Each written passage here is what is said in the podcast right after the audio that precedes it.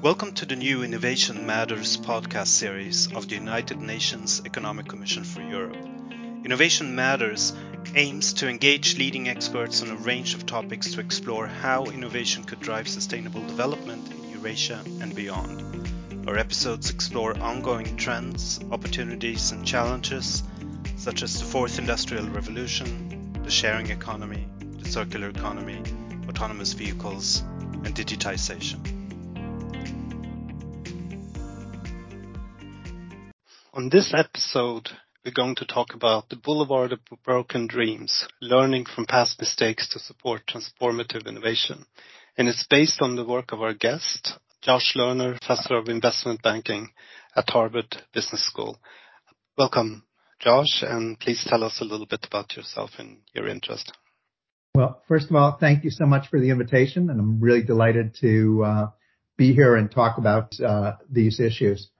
Uh, I've been at Harvard Business School for a long time and really have been throughout the period hovering on the intersection of uh, entrepreneurship and finance. So much of the work I've done has been about uh, venture capital and private equity organizations. And clearly there's been enormous public policy interest in this area, particularly in the period after the global financial crisis, but really beginning well before this has been both fascinating in terms of a research side as well as getting a chance to, you know, visit a number of countries, engage with policymakers about these issues and, so forth. Sounds excellent. So this episode is based uh, this time on his book, The Boulevard of Broken Dreams, which we warmly recommend to everyone where he goes through um, the history and the track record of uh, government attempts to support entrepreneurship, uh, what has gone well and what has gone wrong. Today we will talk about the rationale for uh, supporting entrepreneurs directly and supporting innovation directly. We will talk about uh, finance and venture capital and the role of government in that.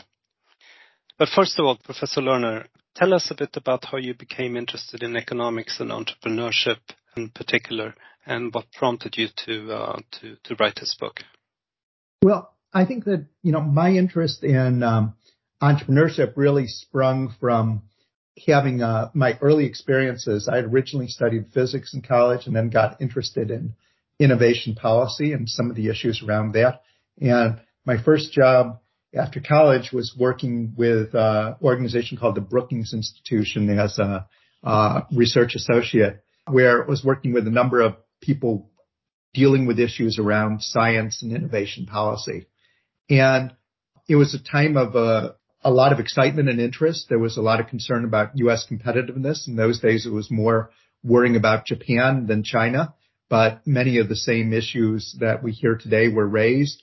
There had been a number of innovative programs put in place. The Bayh-Dole Act, which tried to encourage technology transfer from universities the Small Business Innovation Research Program, which essentially tried to encourage small businesses to commercialize early stage science and so forth. And, you know, it was really challenging to try to get a fix on and try to evaluate some of these, uh, some of these efforts. One of the things that sort of made it complicated was the fact that we knew so little about how even the private sector worked in terms of funding innovative companies, much less how government programs should work in that context.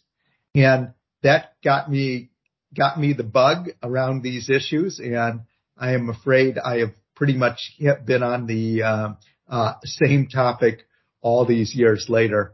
And obviously there's been an enormous amount of evolution in terms of entrepreneurship and clearly the role of entrepreneurship in the global economy has become, you know, much larger, but it's also the case that the policy interest in this area has exploded as well. Thank you. Well, I have to admit I have a similar background as well. One of the things I'm wondering about is why are we understanding so little about entrepreneurs? You can mm-hmm. go out and ask them, and it makes mm-hmm. me think that it might be more about um, political incentives and the kind of mm-hmm. concerns mm-hmm. that that you would find in a public choice school or in uh, in uh, new institutional economics, it might not be as much that the knowledge is, is not out there. It might be that uh, the incentive is not there um, to do it. Yeah. The incentive structure is not set up that way. Well, it's a great question. And, um, you know, for the last two decades or so, I've been organizing a working group around entrepreneurship at the National Bureau of Economic Research. And in some sense, the study of the, at least the economics of entrepreneurship is pretty old, right? It goes back to Knight, Frank Knight and uh, Joseph Schumpeter. But in a lot of ways, it was, you know, many of the last decades of the um, 20th century, a bit of an intellectual backwater. And I think when you think about why that is, there are a couple reasons. I mean, clearly one is that a lot of the theory in, in that era was sort of predicated under some sort of general equilibrium framework where you wouldn't have really profits or, you know, it would just be complete perfect markets and so forth, which obviously is an area where there's been a lot of innovation in terms of theory in recent, recent years. You know, another issue was data, right? That you essentially had, you know, when you certainly look at many of the major economics journals that the articles that they published in the 80s and 90s with entrepreneurship in the title, they were almost all about self-employment, uh, you know, which used tax records from people who were essentially self-employed. And the, the, the challenge there is that self-employment is interesting, but it's very different from creating a high potential growth company. But there really was just very difficult to get data on these things. And in the last couple decades, we've seen more theoretical frameworks that can sort of accommodate some of the this kind of disequilibrium. We've seen an explosion of data availability, you know, with just all the new data sets, you know, both here in the U.S. as well as in especially in Scandinavia. We've seen also just a lot more people doing research in this area because they're teaching entrepreneurship. You know, in the old days, in most business schools, the people teaching entrepreneurship were old entrepreneurs who told stories but didn't do research. And today we certainly have practitioners, but we also have a bunch of young, you know, research trained people doing, uh, doing work in this area as well, which has had a, a, a very positive effect as well. Yeah, that's definitely a, a positive development. And I, I, remember, just as an aside, reading a, a, biography of Alfred Marshall. And before, the role of the company has been seen as basically a black box that allocates resources uh, mm-hmm. on average optimally. Of course, in reality, mm-hmm. not. But it was never seriously questioned. And uh, then he traveled from New York uh, to the West. He saw the Wild West. He saw everyone scurrying about, trying to do something, trying to come up with new ideas and that's what's triggered his insights, which then in principles of economics and foreshadow Schumpeter. Mm-hmm. So it was there all the time. The problem is more it's so difficult to generalize in any way that you can say as uh, say as scientific. As you say, there are all kinds of entrepreneurship mm-hmm. from right. Uh, you know self-employment, necessity entrepreneurship, all the way mm-hmm. to what we now call innovative high growth enterprises. We just mm-hmm. wrote an, just wrote a book about that it's hard to generalize in a way that's scientific, but there's a lot that you can do to bring a more sort of anthropological, thick understanding of how they work and the incentives that they work on and where exactly in the process it's important to intervene. I would say that, you know, certainly the aspect of saying there's a lot of things under the box of entrepreneurship is absolutely there. And I think one really needs to be careful to, to really look at what set of entrepreneurs you're looking at. At the same time, you know, it seems clear that a lot of what research has done has been to sort of take deep dives on certain aspects, right? So clearly venture-backed entrepreneurship, the phenomenon of venture capital has gotten an enormous amount of attention. There's been a lot of attention to family businesses and so forth. But I think the main thing is to be careful of who you're looking at and make sure that one doesn't have this apples and oranges problem where you're mixing all these different kinds of businesses together. Yeah, sort of like when we talk about the service sector.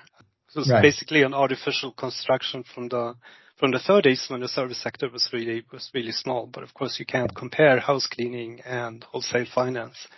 So you start in your book with a discussion of uh, the global financial crisis, but also the example of heavy government involvement that, that succeeded, uh, such as Dubai, uh, Silicon Valley, Singapore, and China, and mm-hmm. uh, one of my favorites is actually Estonia.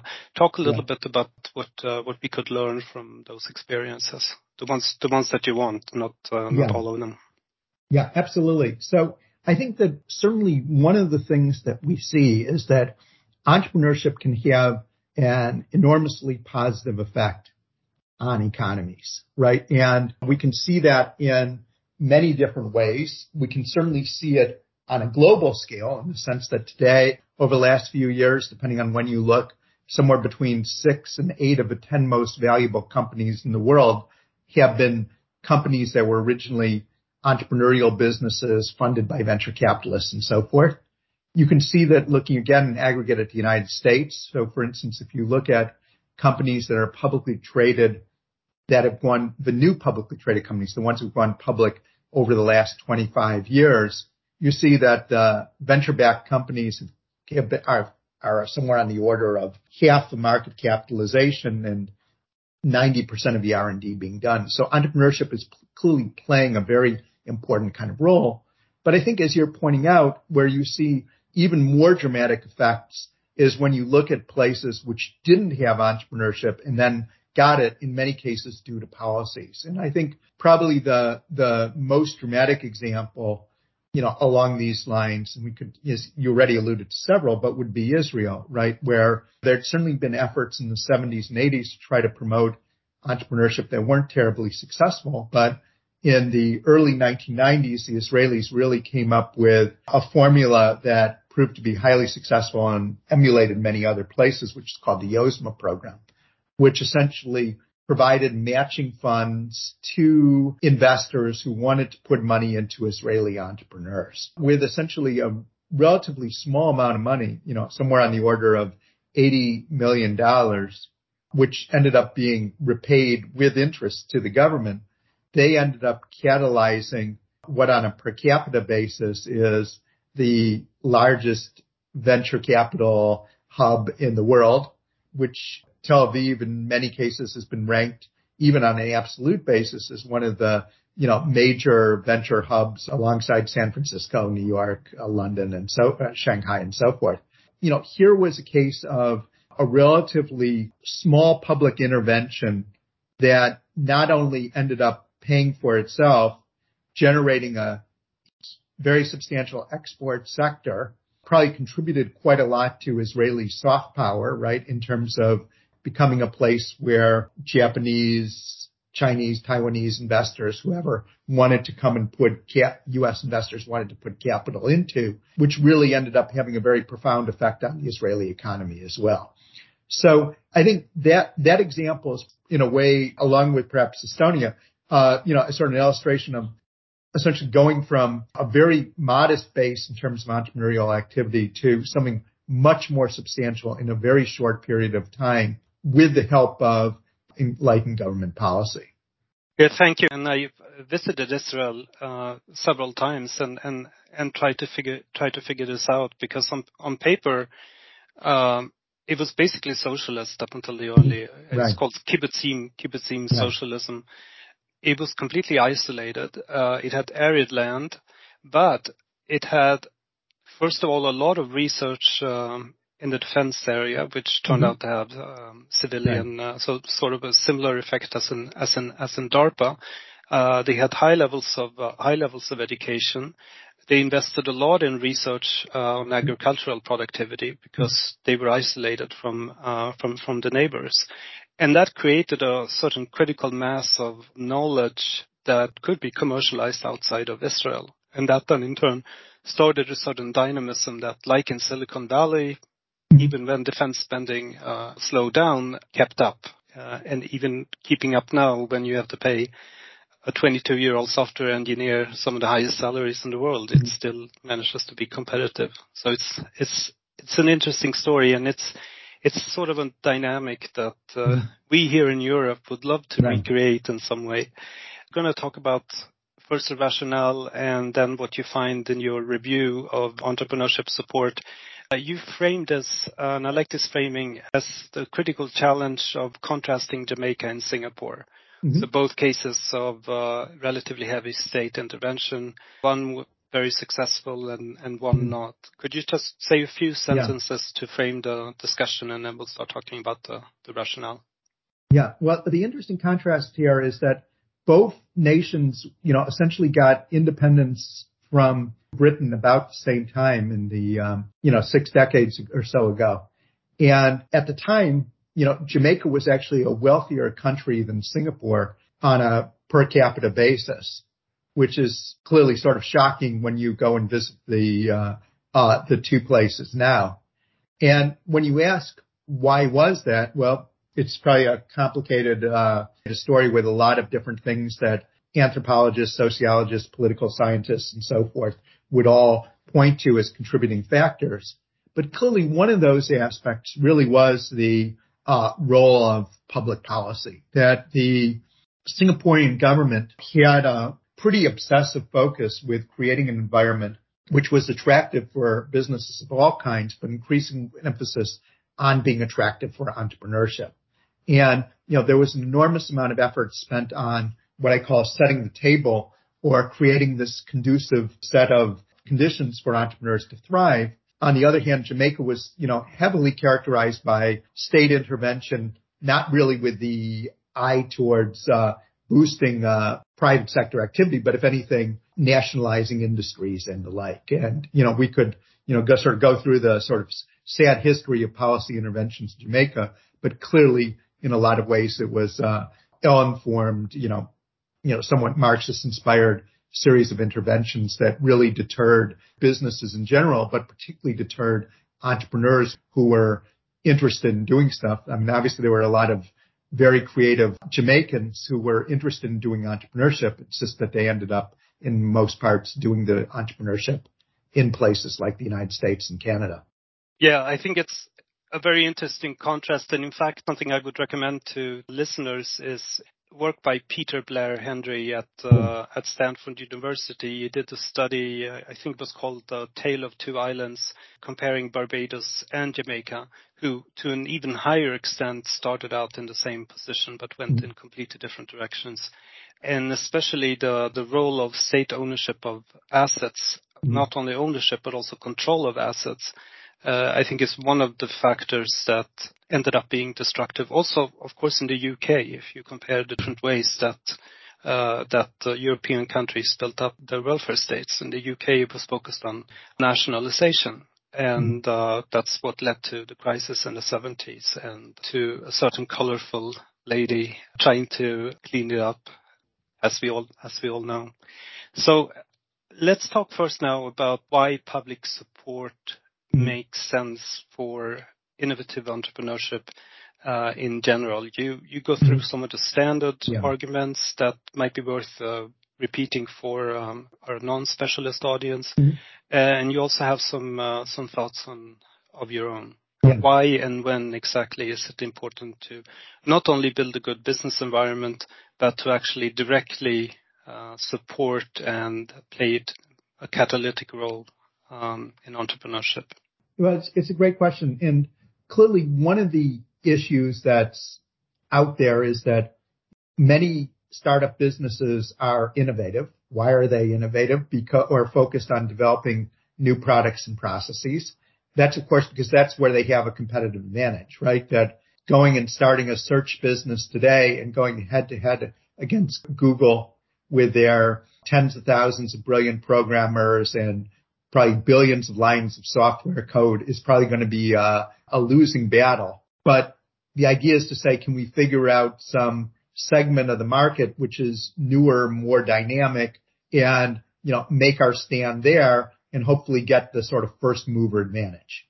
So in a way, encouraging innovation is extremely important. And one thing we know about innovation is that it tends to be uh, what economists will often call a public good, which is to say, if you come up with the idea for something new, particularly if it's something really basic, or you choose like uh, cryptocurrency not to protect it with a patent, but instead, you know, just making it open source, it is something that ends up benefiting lots of different people. And the question is, how do you incentivize people to do that public good in the first place? So certainly one argument for trying to encourage entrepreneurship and innovative entrepreneurship is to say, let's subsidize this early stage kind of activity because there's almost by definition going to be a lot of spillovers, which we want, but which it's going to be hard to make people do things that are just simply for the good of humanity. There's always going to be a few who are going to do that, but people tend to be a little bit selfish in terms of wanting to do stuff, all things being equal, which benefits themselves.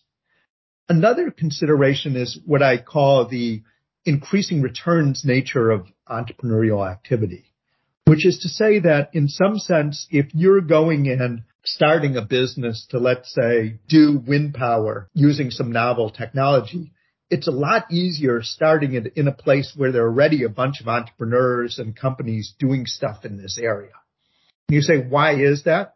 Well, a lot of it comes to the fact that you're going to need to raise financing from angels or venture investors. And particularly at the early stages, people like to invest locally.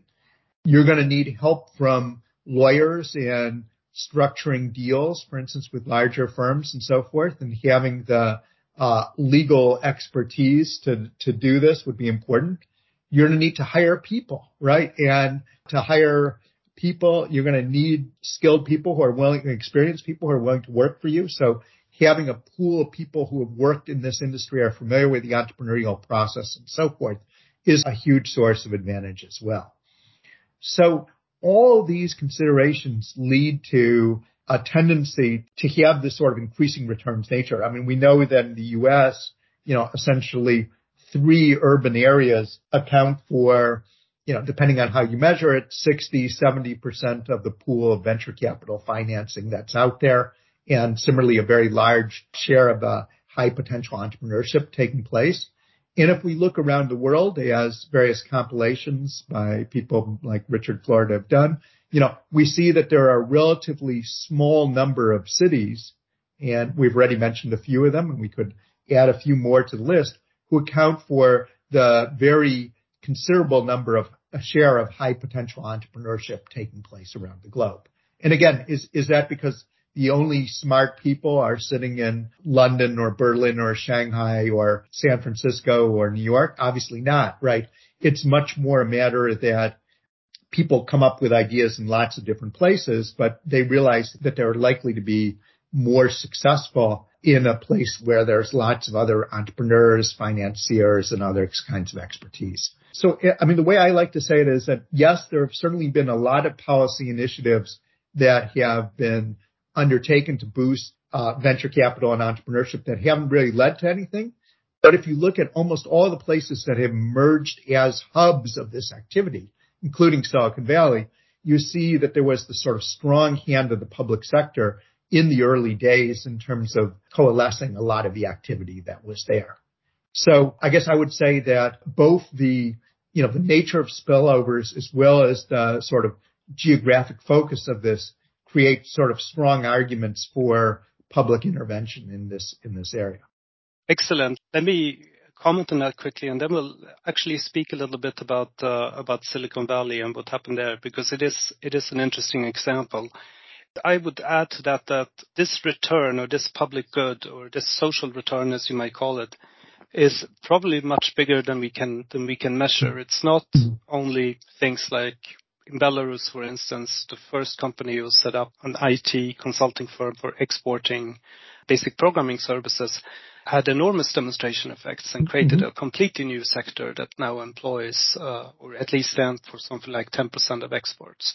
So that's an enormous social return on social return on its own. But I think that the effect that you're talking about is actually much larger. That seems to be something of sort of an atmosphere that was built up mm-hmm. in Israel and Silicon mm-hmm. Valley that sort of made it the default uh, for people to at least systematically explore if there's something if there's something entrepreneurial that they uh, that they can do. That was sort of almost socially expected, and that's not in the case in other places. And I think that's a, a big part of the explanation. Mm-hmm. So let's switch to Silicon Valley. Um, mm-hmm. Some people see it as a haven of uh, liberalism or uh, libertarianism. At the same time, with a strong role for government, especially through DARPA and other mm-hmm. defense spending in the, at, the, at the early stage. I think one of the things that strikes me is that DARPA didn't even target civilian use. It just turned mm-hmm. out to be the case, and it gradually became part of the mandate, but only because it made enormous sense to do so. Mm-hmm.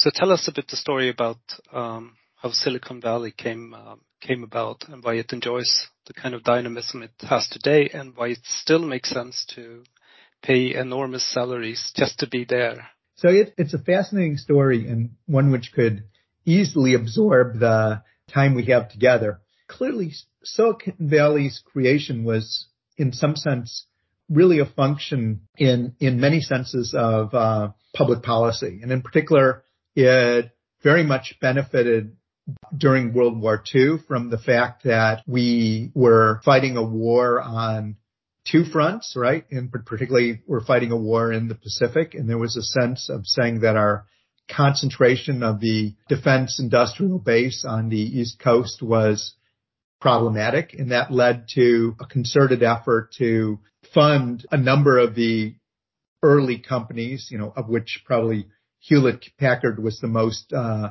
famous, but any number of other ones were doing things in the defense industrial base related to the electronics of the day and and and so forth. It also benefited tremendously from, I guess, what I would describe as academic entrepreneurship, you know, which many people credit to a fellow at Stanford named Frederick Terman, who had the sort of vision that Stanford could anchor a high tech industrial base in Silicon Valley, which at the time was full of apple orchards and the and the like. Pretty um, uh, contrarian view at the time, but he ended up being very adept at both marshaling corporate investment as well as continued government investment in many of these uh, Cold Warrior firms, you know, doing stuff like developing a oscilloscope and the like.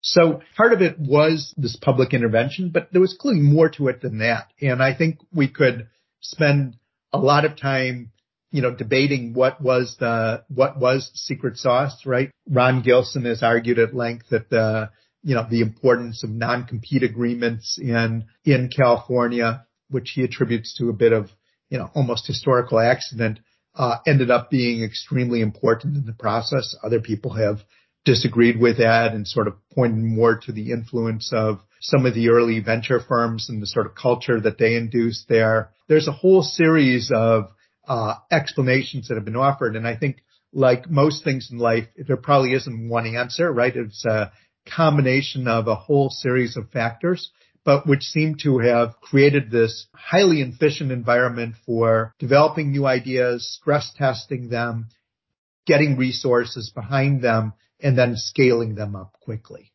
And that mix of things remains quite rare. So not just simply having the resources to start a business, but then to be able to expand it and be able to get the experienced managers to move it to the next level, I think is a crucial aspect of what makes Silicon Valley today special as well.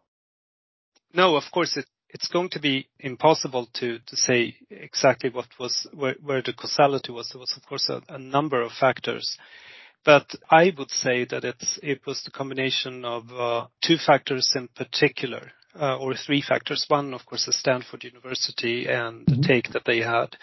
Uh, the second was uh, DARPA and the defense industry, and especially the innovative approach that DARPA took to explore technologies that were transformative rather than incremental, to take lots of little bets. Uh. And most of it didn't work. Some of it did work and also turned out to have civilian applications. So there were lots of ideas and technologies that were ready to go. And the third was, of course, that we started learning how to make chips. We started learning how to make how to make computing. Uh, mm-hmm. Moore's law started, and then all of the applications that you could do with uh, cheap processing were blooming at the time, and they were they were at the center of it. Does that sound like a reasonable sauce? Yeah, clearly all those things were certainly important contributors. Some people would argue that uh, you know, another role of public policy in the process was the antitrust cases around AT&T and uh, IBM, right, which led to, I think in both cases, the licensing of a lot of the technologies behind the transistor in the case of AT&T and in the case of IBM, the consent decree that led to the unbundling of computer hardware and software, right? And you can argue certainly plausibly that in both those cases, the greater availability and access to those technologies led to an explosion of activity as well, right? That just to point to one of the most obvious examples, the growth of the personal computer and the, the software applications that ran on it.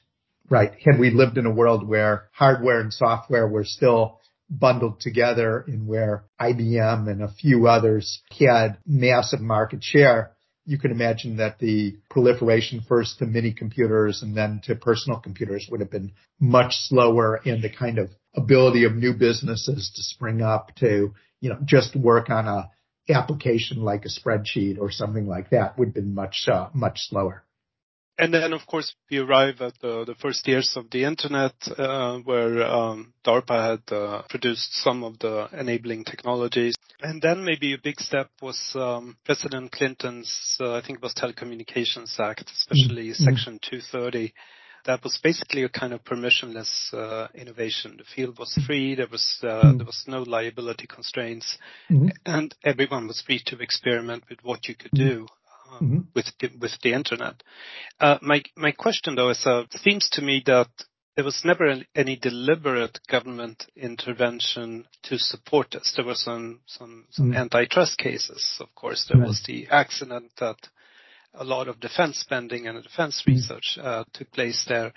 And in fact, to a significant extent, they have held back development through the extremely tough zoning regulations in Santa mm-hmm. Clara countries, mm-hmm. which now have driven up house prices. So that mm-hmm. a very high threshold before you can even afford to live there, which should minimize entrepreneurialism.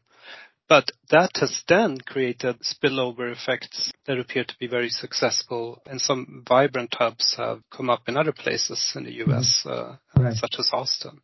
Absolutely. And I, I think that the combination of what you call the disincentives of Silicon Valley, you know, the, the crazy costs of housing, you know, just the hassle factor of traffic and living there and so forth, you know, combined with the, in, in some sense, what we can call the death of distance, right? The sort of ability of us to chat over teams or groups to work in any number of settings have in some sense made it much easier to not only have individual workers be scattered over the place, but also to start businesses in other places. And, you know, one can see that the, you know, the venture industry is adjusting accordingly. When you think back two decades ago, a lot of firms had the ethos that I don't want to invest anywhere beyond a 45 minute drive from my offices in Sand Hill Road. Today, obviously, they're not only much more willing to get on a plane to India, but also to um, look much more broadly in the United States. And certainly you can say a place like Miami perhaps doesn't have the density of activity or density of density of entrepreneurship or venture capitalists than Silicon Valley, but clearly it's very attractive along a number of dimensions and the costs of distance seem to have become much lower. At the same time, of course, we talk a lot about the death of distance, but to a significant extent, it hasn't really played out. Um, yeah. So, for instance, uh, wholesale financial um, services in London and here in Geneva, they stay mm-hmm. here despite being some of the most expensive places in the world. And if you look at what they outsource, it's uh, things like retail banking, processing, uh, things like that. So it still seems to be very important that you are able to speak to people face to face, to interact with them, because ideas come up when you have a drink together or in mm-hmm. all kinds of circumstances and when you trust each other and create some kind of what Jason Potts called innovation commons. So it's still, it's still important. So let's uh, move on to the next section about learning from mistakes, uh, which is the, the, the core of your book. What are the most important open questions in the study of entrepreneurship that uh, you think we need to know more about and uh, absence of knowledge or understanding of which have led to mistakes in the cases that you review?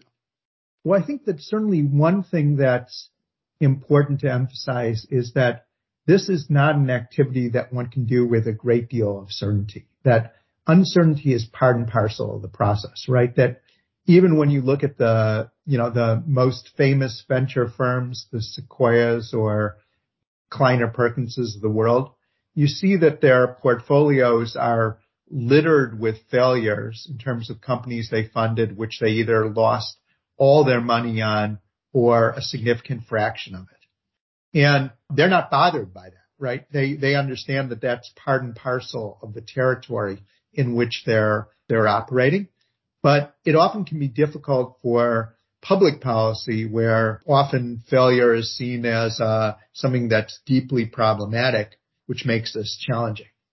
Another aspect that introduces a lot of fundamental challenges is the time frame that it takes to figure out whether this thing is working or not, right? And we can all think about examples of countries that set up pretty thoughtful programs, often right before a presidential election or the like, and then nine or 12 months or 18 months later got rid of it on the grounds that it wasn't yielding returns. When in point of fact, it often takes many years, often decades to really see the, the fruits of one's labor in there, right? Which is often, you know, very hard to reconcile with the political cycles in democracies, which are often in two or four or five or six year time periods. So these considerations combine to lead to a situation where you end up often with two sets of problems rearing their heads. One of which is what I call will intentioned mistakes, by which I mean people sitting in parliament with the best of intentions who either don't understand how long it's going to take, can't stomach the fact that there might be early failures or else put in a set of requirements that end up being deeply counterproductive. And we can think about, you know, many examples of policies along these lines where they, not through any evil intent, but just simply from not understanding the way the game is played, have put in requirements that ended up being rather self-defeating. And, you know, we can talk about many examples. One of the ones that I uh, highlight in the book is the illustration of the Australian government after they did the uh, uh, privatization of their large wireless carrier was very interested in boosting telecom in Australia. And in the course of the political process, they ended up adding a requirement that the firms essentially had to have all their jobs in Australia. And essentially the challenge was that they were basically funding a bunch of telecom companies who were essentially having to have all the programmers making wages that were essentially 10 times higher than their counterpart in Bangalore or the like. Certainly you can understand why a policymaker would, might have made that demand, right? Saying we're taking Australian taxpayer money here and we want to make sure that the benefits accrue to Australia, not to India. But the unintended consequence there was that it ended up being creating a bunch of companies that really weren't competitive because they were competing against companies in Silicon Valley or in China or Israel who were able to outsource or just had much lower costs of labor. And as a result, these companies were really fundamentally uncompetitive in terms of developing, you know, their products and the like.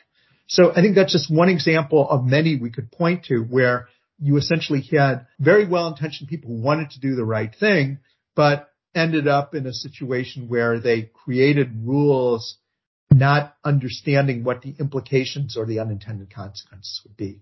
The other side of the coin is really the problems, you know, which are not from well-intentioned, but poorly intentioned, right? Where the problems of political capture that rear their heads, right? Where the government is handing out money and either people within the government or friends of people end up deciding that they would like to get that money and it ends up getting directed in a way that at best just wastes the money in many cases ends up actually distorting the whole market.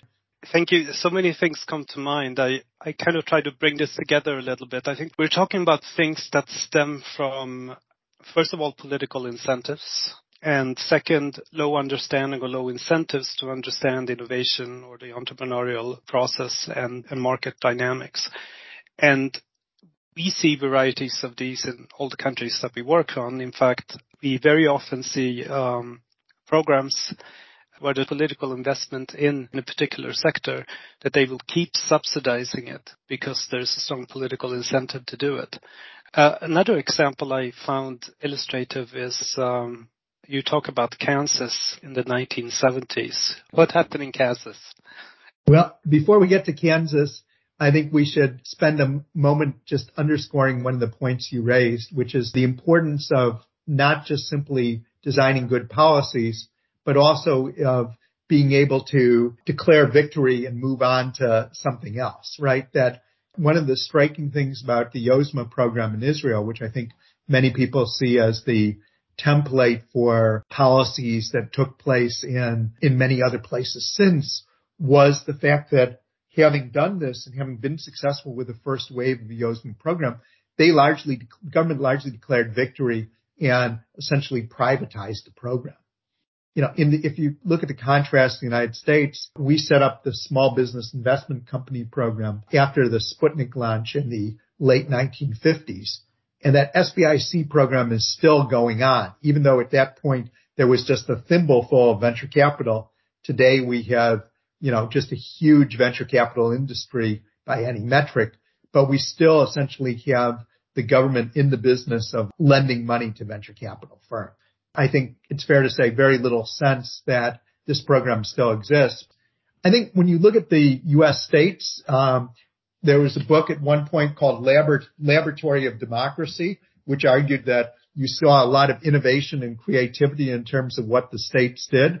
But it's also fair to say there's a fair amount of mad science going on within the states as well. And Kansas would certainly be one example, but we can point to Louisiana and Alabama and New Jersey and many other places where you saw the phenomenon of, for instance, people using employee pension funds to promote entrepreneurial businesses, many of which in many cases have tended to be politically convicted ones in a way that certainly didn't serve the interest of the retirees and in many cases also was harmful to the taxpayers. So I think that that phenomenon of capture, while certainly not unique to the United States, uh, is certainly we can see many examples within the states of those kind of dynamics. Yeah, certainly. In, in general, institutions perpetuate themselves, but we see that as well, both at the individual um, project level and at the institutional level. Yeah, I've certainly seen uh, public programs where they have come in and you come in and visit them and say, we got 20 startups and none of them have failed here. And I'm always like, well, in actuality, I, I can almost certainly predict that 15 of them are failures. It's just that you're continuing to fund them. But a lot of the public discourse can be such that it's difficult to say things fail as opposed to saying, oh, that's part and parcel of the territory. No, it's it's hard to explain. Another phenomenon we we see is that in many of our countries we have these buildings and they're flashy and they have all of these uh, English language cliches on them: cooperate, teamwork, spirit, incubate. And they call them incubator, accelerator, technopark. This it, it's all means the same thing. And then you you start talking to the companies, and it turns out they do things like network administration, and uh, so it might also be that they're picking companies that are not very risky and not very innovative, and then they can say, "Look how successful all uh, they all were." Whereas in fact, uh, to some extent, the degree of failure should actually be a measure of how well they are actually trying to support high risk and play a catalytic role. Let's move to um, your point about the neglected art of setting the table. I like to think of the global financial crisis being a result of government oversetting the table. Uh, lots of delicious stuff and no entry fees, and then expecting bankers to hold back and go on a diet, which of course, which of course they didn't. So there we overset the table. How do we set the right table, and why is it a neglected art? It's it's a great question, right? Because you you also see the same phenomenon in entrepreneurial settings. I, I talk in the in the book a little bit about the labor fund program in Canada.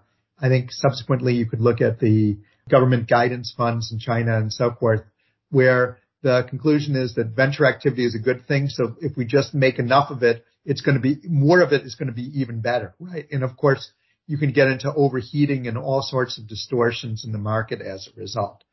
But at the same time, really creating an environment which is conducive to entrepreneurs underscores how important that table setting process is of creating an environment which is an attractive one to be an entrepreneur. I think in some sense, it's very tempting as a politician to want to hand out a check. It's fun handing out checks and compared to the process of getting the tax code right or the labor regulations, those are grungy, complicated things where there's lots of trade-offs and so forth.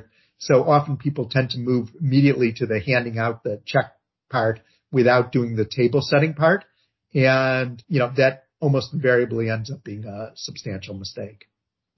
Okay. So I would just invite you then as a final question to give us the five to 10 top issues to think about and to take into consideration for um, especially transformative innovation policies?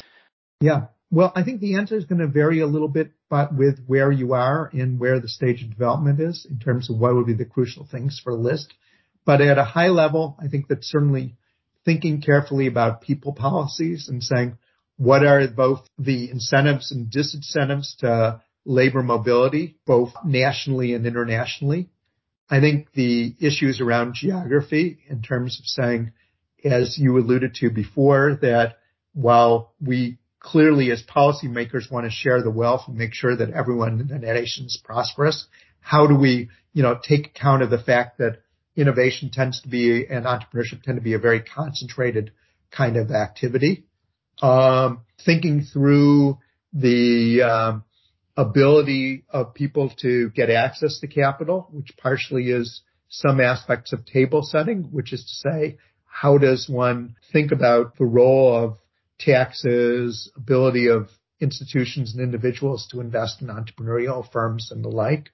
And then turning to policy interventions, where really do seem to be the market failures and what are the ways in which we could envision uh, addressing them. And then finally, sort of a reality check in terms of saying, are there mistakes in terms of what we're doing? Are there holes and omissions? Can we learn something from the experience of other nations, both about what to do as well as what mistakes to avoid?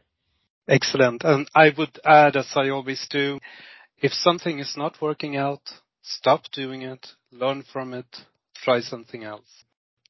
Professor Lerner, it's been a pleasure and we look forward to having you again. That sounds great. Thank you very Thank much. you very much.